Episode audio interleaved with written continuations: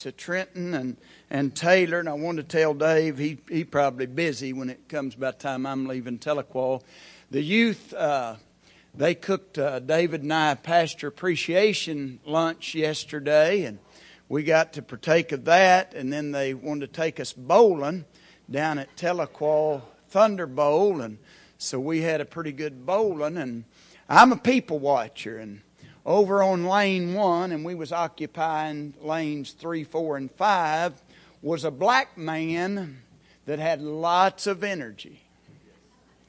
Couldn't bowl a whole lot, three strikes the whole two games he bowled, but watch this, watch this. Three strikes. Might have been divine. I hollered at him after two strikes. I said, You hit a third strike in that frame, you got to come to church tomorrow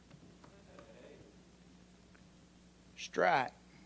I got up, I went over and I said, That's the Trinity. That's God the Father, God the Son, God the Spirit. I said, Now that didn't just happen. I'll see you at church in the morning. Some of you youth, and maybe even some of you three adults, thought, Man, why is he going over there getting in that black man's grill and that emotion? Well, I'm going to tell you why. He and his girlfriend was on the second row this morning. Amen.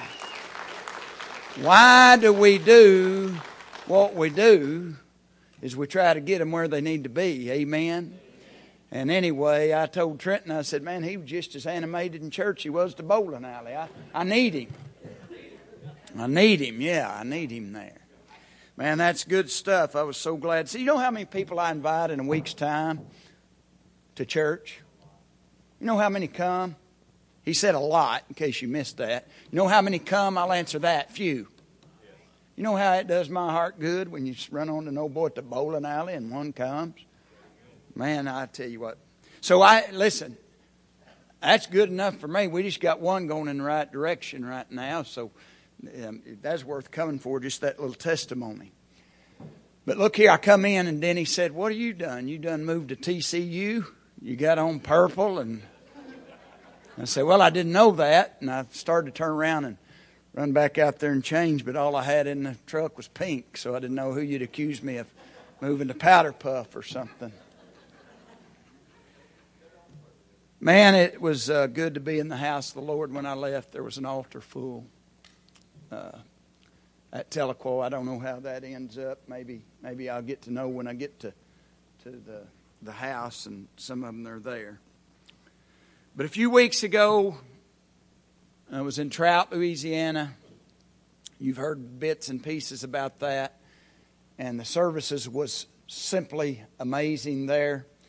Uh, foot washing service, gathering wild hogs, yoking wild cattle together, just rooster relay, rooster catching contest.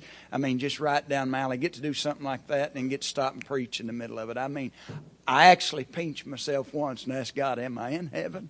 Have I, have I arrived? Is this what we're going to do? But anyway, man, it was just amazing. Few days down there. And when I come back, uh, the 12 and 22 group, if you don't know who that is, that's the 12 guys picked that I disciple every year. It's a different group every year. And they get an email from me. And I, I, I emailed them uh, about that. And I said, I think this foot washing could be a few days of discussion. And I, I began to pose questions to them to look up. And, and I shared some of that last week. Why is foot washing not an ordinance when baptism and the Lord's Supper is. And so we had that discussion, and, and some of you heard it, but the reason for that, in case you didn't know, let me just enlighten you. You see baptism and the Lord's Supper in the book of Acts and the epistles you don't see foot washing after the Gospels. Doesn't mean we're not supposed to do it. That means that's why it's not an ordinance. So, because we didn't see it. And so, anyway, a very good discussion, and here's how that ended up in our 12 and 22 group. Here's one of the comments I think in the church, baptisms, keep count here, the Lord's Supper, foot washing, and anointing the sick and afflicted with oil or some things lacking in the church. That was the comment to close out that. Got me? Well, with that closing comment, don't think that iron don't sharpen iron because of that comment. That's how and why the Spirit led us to the Lord's Supper on a Sunday morning. I was amazed at how many people thought we didn't partake of the Lord's Supper when we do partake of the Lord's Supper four and five times a year, but we do it on Sunday night when few are here.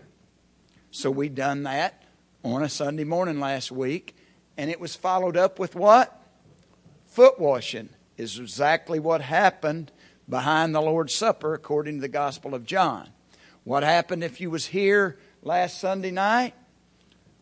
We anointed two people with oil. We prayed over them. But let me stop right there and tell you this. We've done that a lot. We've done foot washing before. We've done Lord's Supper. They said they've done it this morning. But let me just say this to all of you guys. When we're not anointing people that are sick with oil, that's on you. Read James, James 5.14. If someone among you is sick, let him call for the elders. So when you're sick, if you want to be anointed, we'd be more than tickled to do it. The oil is always here. And man, I tell you what, where is old Kurt? Curtis. Man, I tell you what, that was just an amazing service when, when we done that. He may be with the, be with the kids here this morning. But look here, amazing.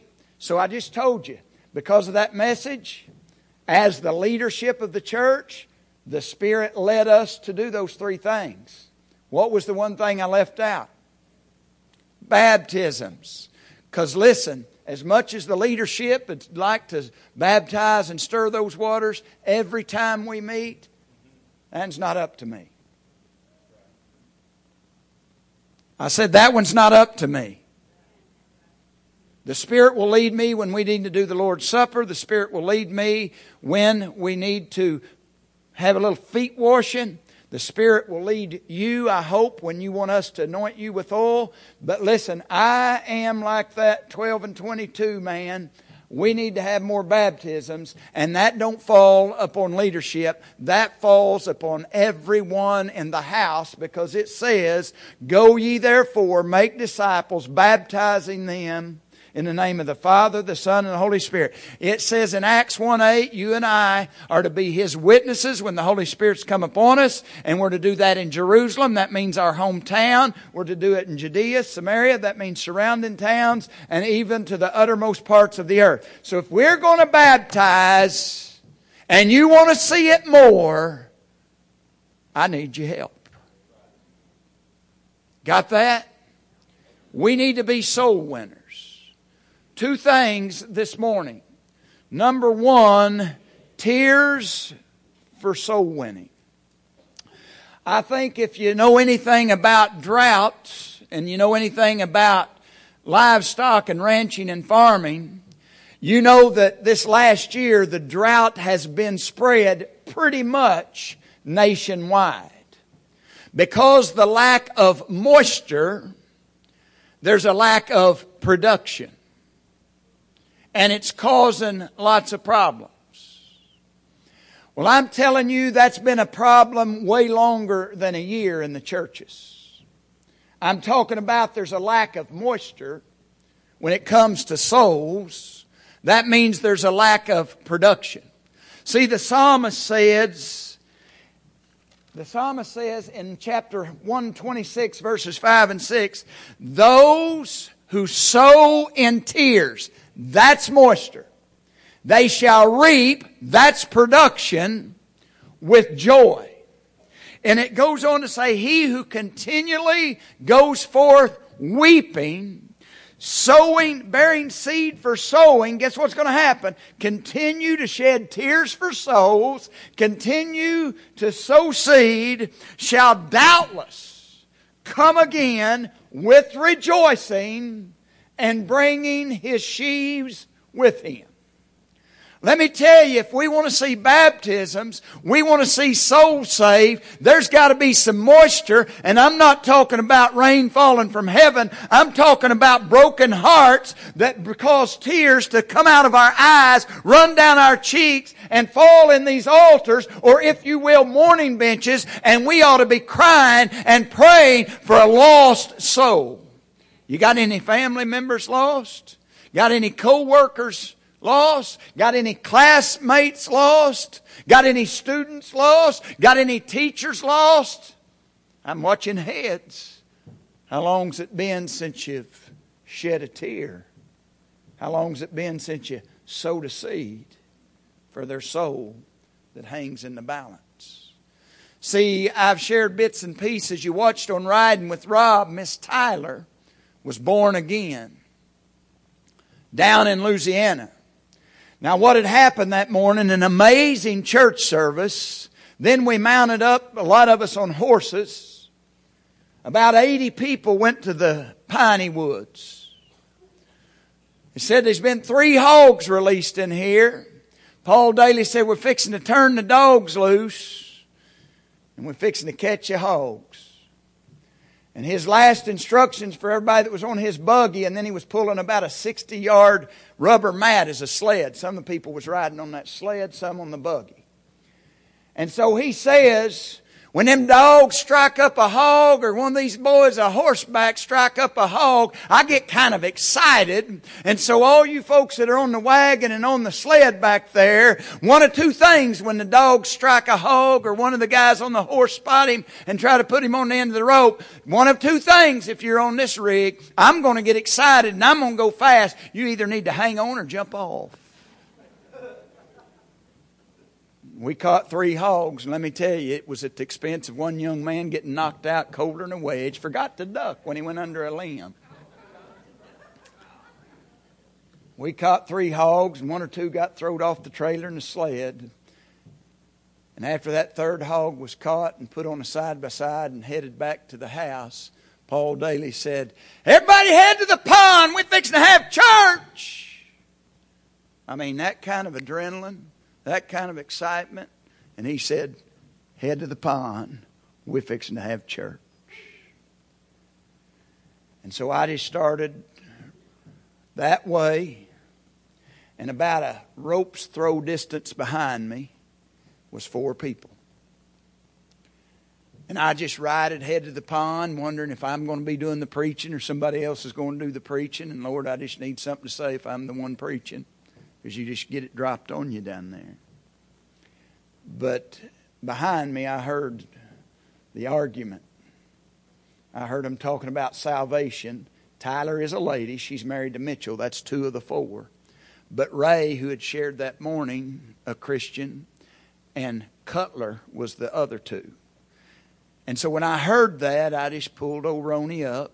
I just turned around and I said, "You guys are arguing about denomination, and you've heard you've heard this little bit in piece right here." When she said, "I'm a Catholic," he's a Pentecostal. That causes lots of arguments. I said, "Well, Tyler, you ever been born again?" No. I said, Mitchell, you ever been born again? Nope. I said, Well, if you two will get born again, arguments are stopped because Catholic ain't going to do you no good. Pentecostal ain't going to do you no good. The only way you stay out of hell and get into heaven is you must be born again. I watched old Tyler's, her eyes welled up with tears. And I said, and if the Spirit's speaking to you right here in the midst of these pine woods, right on the midst of you being on the back of the horse, we can take care of that. She said, yes, that's happening. I looked at Mitchell. I said, is the Spirit speaking to you? He looked at me and he said, No, he's not. And so I just looked at Miss Tyler. Miss Tyler, I said, I'll lead you in a prayer. The prayer won't save you, but the person in whom you're going to pray it to will. And when we got all done, you watched the riding with Rob. When I said, Tyler, what happened to you? She said, I was saved, born again on the back of a horse. Now, I'm going to tell you, I hear some stories and read some stories about people being physically born in some places, but I've never heard of anybody being physically born on the back of a horse. I don't even think that's possible, but I can tell you it is possible. I witnessed it for Tyler being born again on the back of a horse. Now, we had a little holy hoot nanny there, and then we headed to the pond. But when we arrived at the pond, listen, I began to learn more about this couple when they told Alex, which is Paul's son in law, and Lenora, which is Paul's daughter, when they told them about what had happened back in the pine trees to Miss Tyler, man, they come out there and they come to me, and them tears was running down there. They was tears of rejoicing. And Alex began to say, You don't know, Pastor Rob, how many times we've sat with that family, Lenora and I, and shared with them the Word of God. Even cried with them there. But you don't know how many times me and Lenora and Ray and Cutler have hit the altar and prayed for them to be saved. Boy, I thought I'd messed around and done something. I figured out I hadn't done nothing. The tears had done reached heaven way before I reached Trout, Louisiana. After that church service at the pond, old Alex come to me and he said, Rob, I ain't been at we'd done yoke cows together, we'd gathered cows, we'd had a rooster relay, and he come to me and he had big old tears well up in his eyes. He said, What about what about Mitchell? I said, Man, he just said he wasn't ready. And I said, Man, I he said, Man, we prayed for him. I've cried for him. He said, Man, I can't get him off my heart. I can't. Uh, he said, What do you think I ought to do now that this has happened with Tyler? And I said, You know him. Sounds like you've been right down where the rubber meets the road more than anybody with him. I said, Man, if he's heavy on your heart, I'd go find him.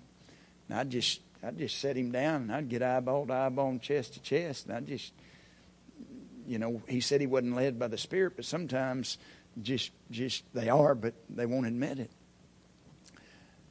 Didn't surprise me when Alex disappeared. And right before that Saturday night service, old Alex come running up there. He asked Paul if he could open the service, and he come running up there. And they got a set of reins, and every time somebody gets saved, they tie a set of knots in them reins he run up there with that bunch of reins on the stage, and he said, Now, a lot of you see, he'd been shedding tears for souls. He'd been sowing seed. He'd been brokenhearted. I didn't see a broken heart when he was standing on them bale hays. I see uh, bale hays. Thank you. Hay bales. I seen rejoicing.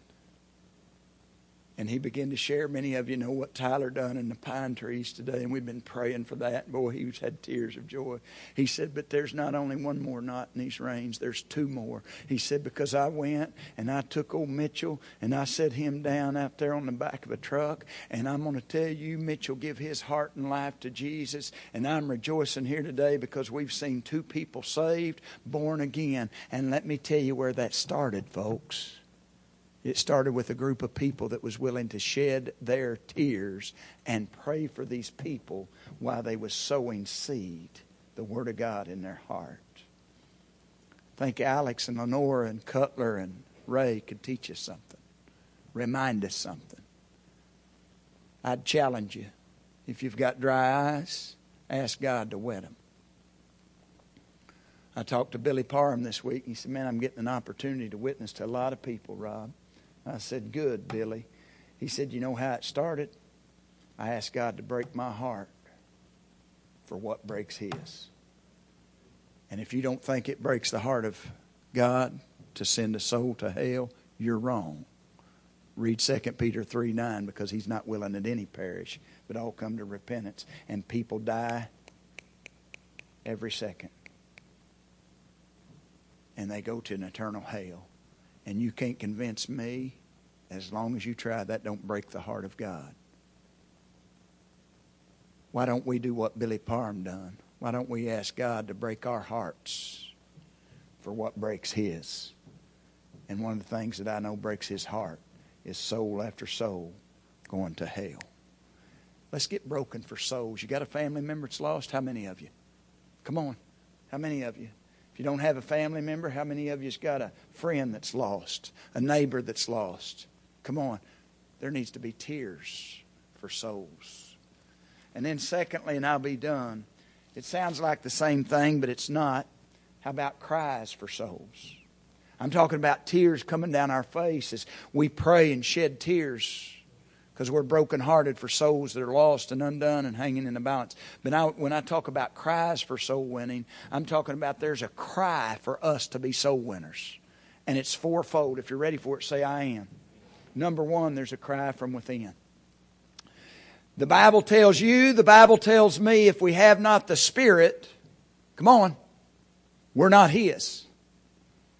Meaning, when we get saved, the Holy Spirit takes up residence in our heart. He dwells in His children by way of Holy Spirit in our hearts.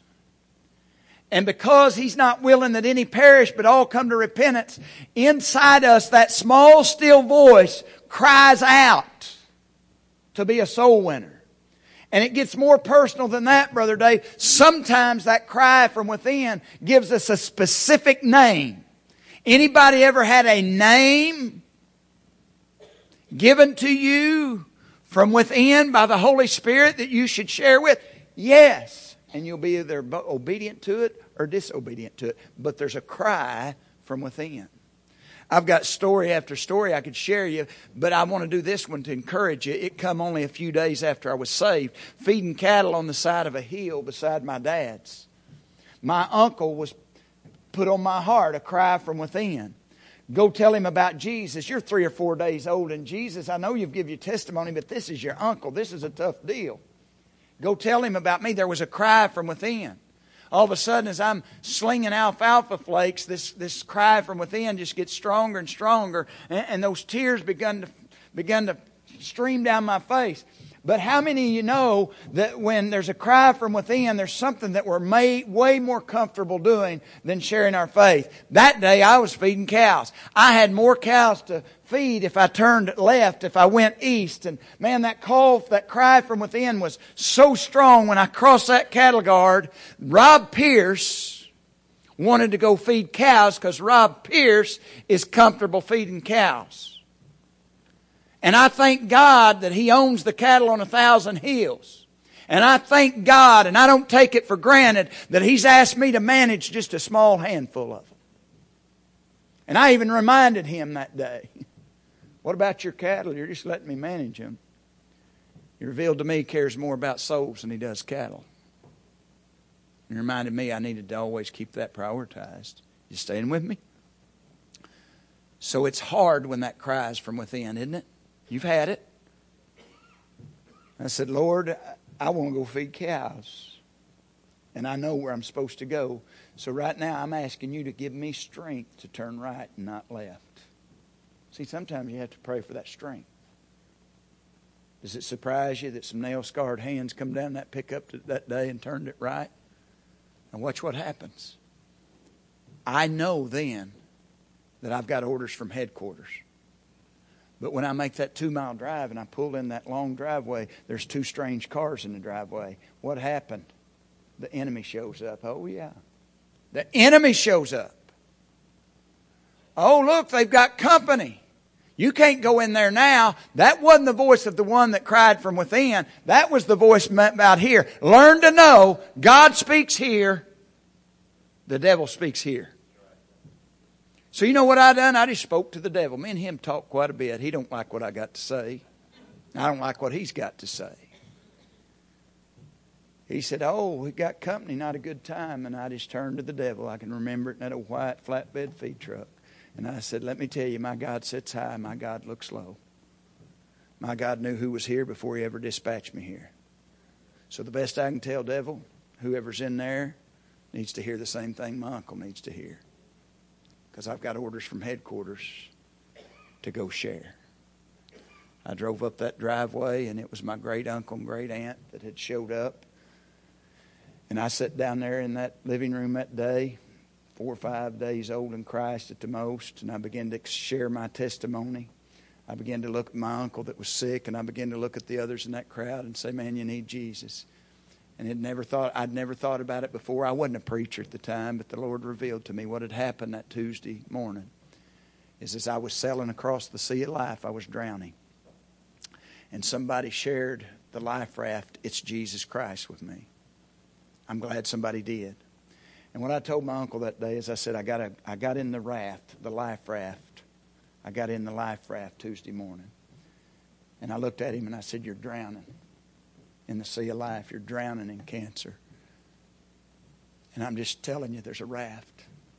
I'm here to give you a hand into the raft. See, what happened is the day the Titanic sunk, there was enough life rafts to have every life saved on that boat. Did you know that? Well, why wasn't they? Because people were selfish. When they got in a life raft, they worried about getting to the shore instead of circling around and getting somebody else in the raft.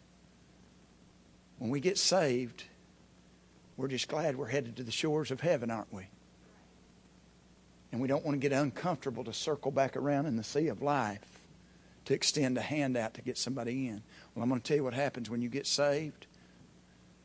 There'll be a cry from within because God sees them drowning in the sea of life. He give you a life raft and that of his son. And he says, don't be selfish. It ain't about just getting to the shore. It's about helping others get to the shores of heaven and eternal life. Next time you have the cry from within, be obedient. You got a life raft circle around and get somebody else in it. And all God's people ought to be saying. Secondly, there's a cry from without. About a month or two after I got saved, I heard about a good preacher. I thought he was a good preacher, and, and, and he was going to be in Oklahoma City. And so, man, I could heard he could really preach, and I hadn't been saved long, and so I got with our music director over at First Baptist Locust, Ryan Goodrich. I, I got with one of my brothers in Sunday school class, Rodney Keener, and uh, I got with old Colonel Scott Ogilvie. Didn't have nothing to do with church, just my mowing partner. I said, I hear about this preacher, and they asked me who it was. I said, I heard he can really preach. Probably be worth going and listening to. And so us four, we loaded up and we headed to Oklahoma City. We got to the Myriad that night, and there was a lot of people wanted to hear this preacher preach the myriad was packed. So me and my three compadres, we went to the nosebleed section to the very top. And when the guy, I can't think of his name, got through singing, he was an old man. I think his name was George. He has a couple other names. He kind of stumbled off from the pulpit. And that preacher I heard could really preach. I couldn't wait as he crippled to the pulpit, and they put a stool under him because he wasn't even strong enough to stand. And he sat down, and Billy Graham wasn't no big introduction. He sat down. He put his hands across the pulpit, and he said, In the book of Acts, chapter 16, there was a man named Paul, uh, He had a friend named Silas. He said they was headed to pray one morning. And there was a slave girl that had been demon possessed. And old Paul and Silas, they cast, prayed, and cast the demons out of her. And it made their the the guys that kind of was making money off of her demon possession a little mad. So they beat him and took him to the authorities and got him thrown in prison. And he said later that night, so thankful, old Paul and his buddy Silas knew what they had headed to do. And it was a midnight hour, and they didn't get distracted. They began to do just what they headed to do. They began to pray, and they began to praise God. And he said, What happened when they began to praise and pray? God shook that place with a great earthquake. The doors come open, and all the chains fell off. And when that happened, the old jailer, he was a Philippian, he pulled his sword when he seen the doors was open and chains on the ground because he thought it meant his life. Everybody had escaped on his watch.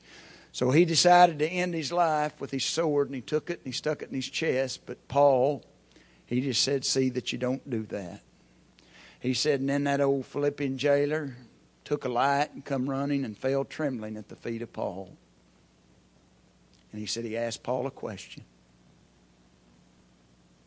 And he said, That question that he asked Paul, he said, I dare to say a bunch of you folks have got the same question here today. And he said, That question was, Sirs, what must I do to be saved? And he said, Paul just told him, Believe on the Lord Jesus Christ, and you and your household shall be saved. He asked people to stand. I thought I've come down here to hear Billy Graham, and he spoke about all of six minutes. And I thought that was introduction, and it's invitation time. And I watched people flood to those altars. That's what I said. Wow, how have we complicated the gospel? See, we live in a day and time where there's all kinds of religions all kinds of mega health, wealth, and prosperity churches. And they're muddying the waters of salvation with religion and lies. And they're deceiving people. You with me? And I think you feel about some things like they feel about the religion and the deception of lies. So let me ask you, I just think this. This old COVID deal, this old political stuff, this old relationship with us and all these other countries, I just feel like we've been deceived. feel like we're being deceived. Huh? And when it comes to all that stuff, sometimes, Brother Dave, I just want to sit down and say, I just want to know the truth. The whole truth and nothing about the truth about COVID, about our political stuff, about all these accusations, about our relationship with other countries. Do any of you guys feel confused and deceived and you just throw your hands up and you'd like to have the whole truth and nothing but the truth? Can you just show me if that's you? That's me. I just want the truth, the whole truth. But I'm going to tell you something. I don't believe we'll ever get it. I don't believe we'll ever get it. Well, let me tell you something. There's a bunch of folks out there and because of religions, because of deceptive churches. Come on. They're confused and they're deceived. And you know what they want to know? The truth, the whole truth, and nothing but the truth. And you know who's got it? You and me. And they're out there hanging in the balance and they're saying, Help. Now, some of you has heard me tell the story about my buddy Calvin. Not you, Calvin. Another Calvin. He's saying, Thank God it ain't me. Look here. Calvin Grimmeth, black man, 400, four and a quarter, but ropes calves, agile, handicapped, but I'm telling you this I mean, when I say handicap, I'm talking about ropes in the sea roping or something. I mean, he's older, he's bigger, he don't rope in the open. So one day at Oshaleta, eh, me and Dale Willis are standing there. He had done ropes. There's a few more ropings before the open roping, and old Calvin backs in the box. 400 something pounds, black man, and always up for match time. I mean, always. Mike, he's sitting back there grinning from ear to ear. I mean, pretty agile for his size. Well, this day it's his turn to rope. Me and Dale Willis stand in the arena, and old Rerun, Calvin Grant, Rerun, as his nickname. He run there and he ropes his calf, and he usually steps off for a big man and gets down there. But this particular day, evidently he'd used the bathroom, and evidently he'd forgot to zip his pants. And when he got ready to step off, the saddle horn went inside the zipper of his pants. You'd think a 400 pound or something would break and let you get to the ground. Didn't break. He ought to be an advertiser for the jeans he had on that day. He's hanging on the side of this horse. The horse is scared. He's scared. The calf is scared. And I'm scared. But he's right in front of me from here to Matt. Look here. He's hanging on the side of his horse. Calf ropers carry sharp knives because you cut people out of situations. Usually you're hung up in the rope. This was somewhat of a different situation. And I'll never forget old Calvin Grimace. His eyes got real big, and he met eyes with me about from here to Matt. And he looked at me and he said, Rob, help me. Help me. And I felt as helpless as I could be because I didn't know what to cut. What do I cut loose here? But look here. We finally come together as a whole group and helped him get loose. But look here. I believe there's a lost and dying world looking to the church. And I believe they're crying, Help me. Help me. Because all the religions and the deceptions of this world's got their souls hanging in the balance. And I'm telling you, when the cry is from without, we know how to help them it's with a knife. No, it's with the sword. and we share with them the Word of God. Faith comes by hearing, hearing by the Word of God. Are you staying with me? Tears for souls, that's tears shed. Cries for souls, there's a cry from within, a cry from without, but then there's a cry from above. Hebrews 12:1 starts out with a therefore. Now this was a tough question, and some of you will struggle with the answer. When there's a therefore, it's tied to what comes right before it. So Hebrews 12:1 starts with a therefore. Here's the tough question. Do you know what comes before Hebrews 12?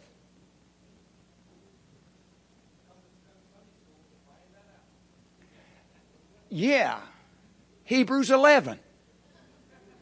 That's what's before Hebrews 12. So, Hebrews 11, you can come to Sunday school and you can find out that's the Hall of Faith. What is the Hall of Faith? It's not pew setters, it's difference makers. You staying with me? So, he says, he's just talked about all these difference makers in Hebrews chapter 11. Then he says, therefore. So he's t- he said, I'm needing some more difference makers.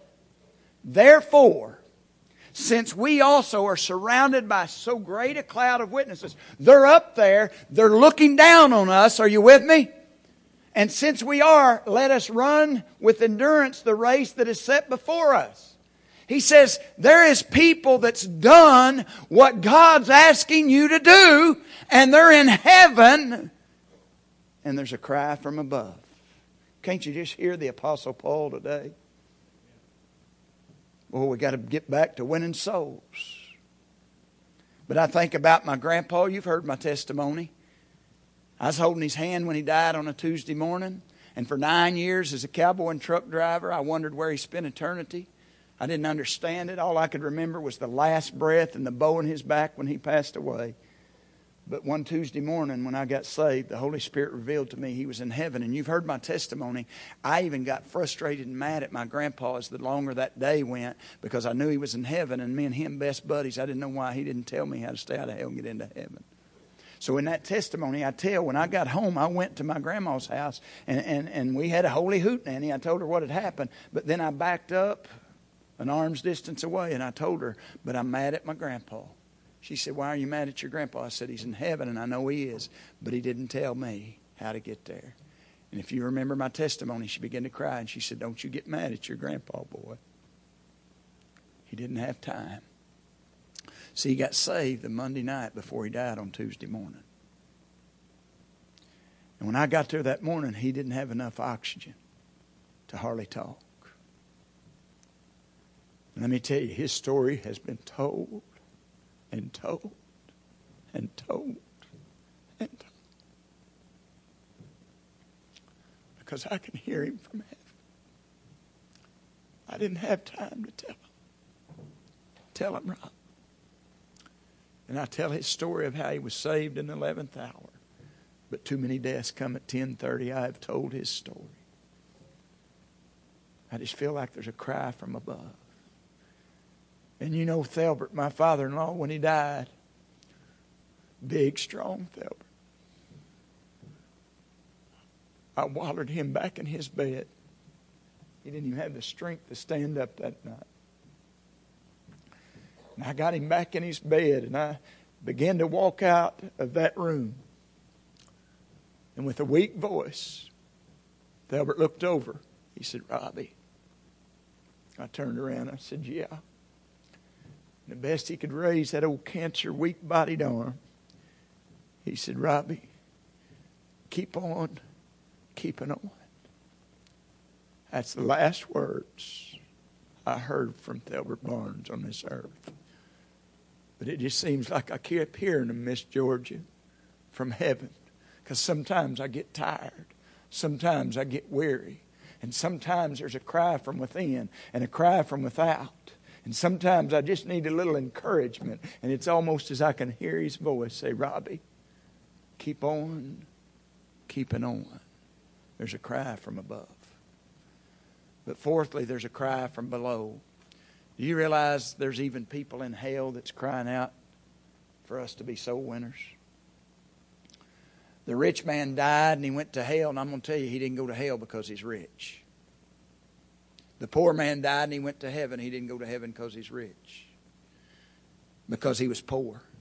The rich man went to hell because he rejected Jesus Christ. The poor man went to heaven because he accepted Jesus Christ. It's real simple.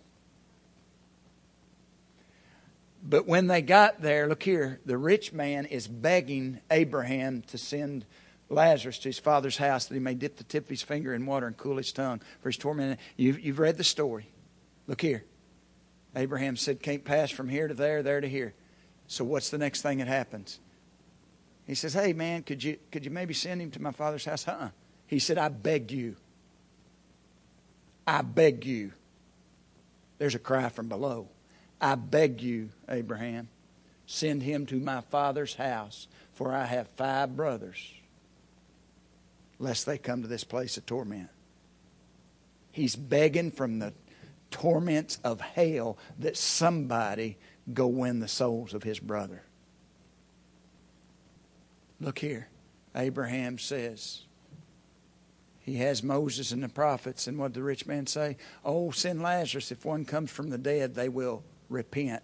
It hit him too late in hell. You got to repent. You got to trust Jesus. And what did Father Abraham said? They got Moses and the prophets. They've got this word right here.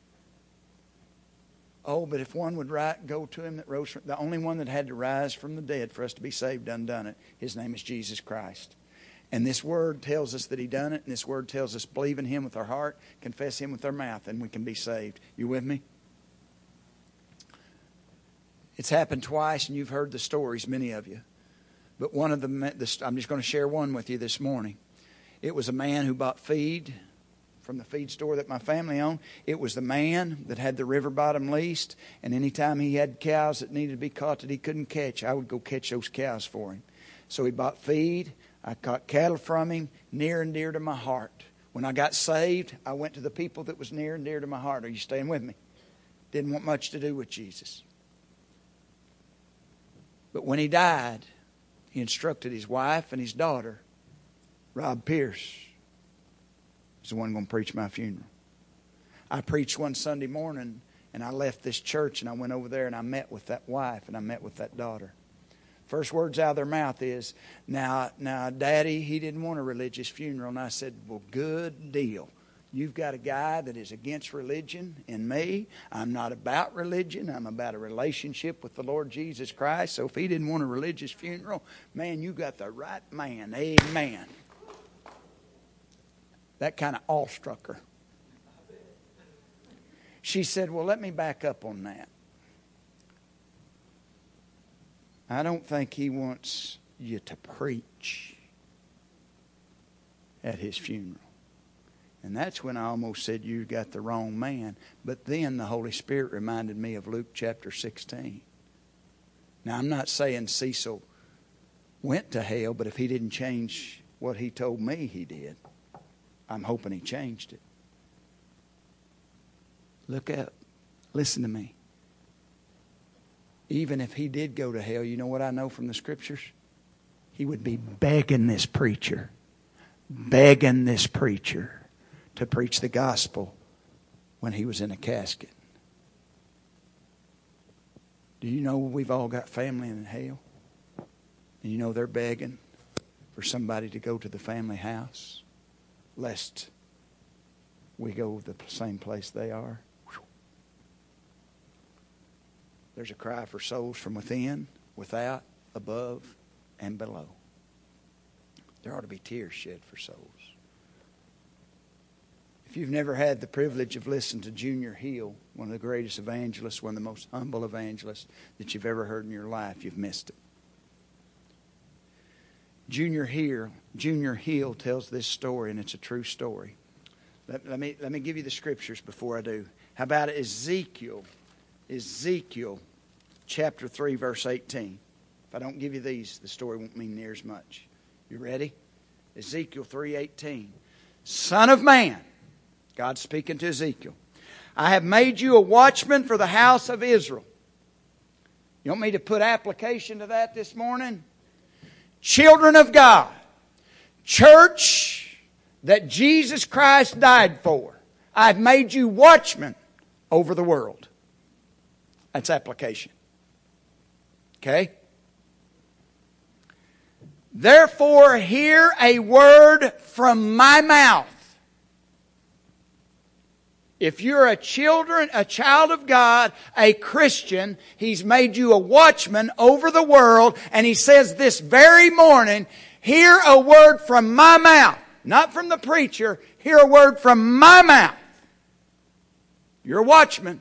Here's what God says to you. You ready for it? Say, I am.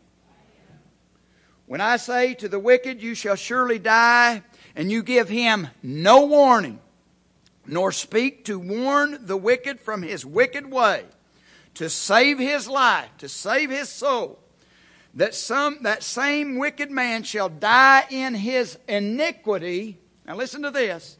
But his blood, I, this is God, will require at your hand. I've set you a watchman. I've told you to warn them. And if you don't warn them, their blood is on you. Next verse. Yet if you warn the wicked and he does not turn from his wickedness, he don't return, but you warned him. Nor from his wicked way he shall die in his iniquity, but you have delivered your soul. think you better take pretty serious because God just spoke to you, his children. You're a watchman and you're to warn. And if you don't, you got blood on your hands. Now, Junior Hill, one of the most humble, best evangelists I've ever heard. He tells the story, and it's a true story. He's preaching revival. And after one of the services, a man leaves a note in the offering plate, and it reads, I want to be saved. And I want to know if you and the evangelist, he wrote it to the pastor, if you and the evangelist will come and see me. Well, you, the pastor and Junior Hill, well, yeah. So they discussed the note that night and said the best time to go would be tomorrow afternoon. So the pastor picks up Junior Hill and they, they, they head to see this guy, but they've got to have fuel. They stop at a convenience store to get fuel, and they run into a backslidden church member that begins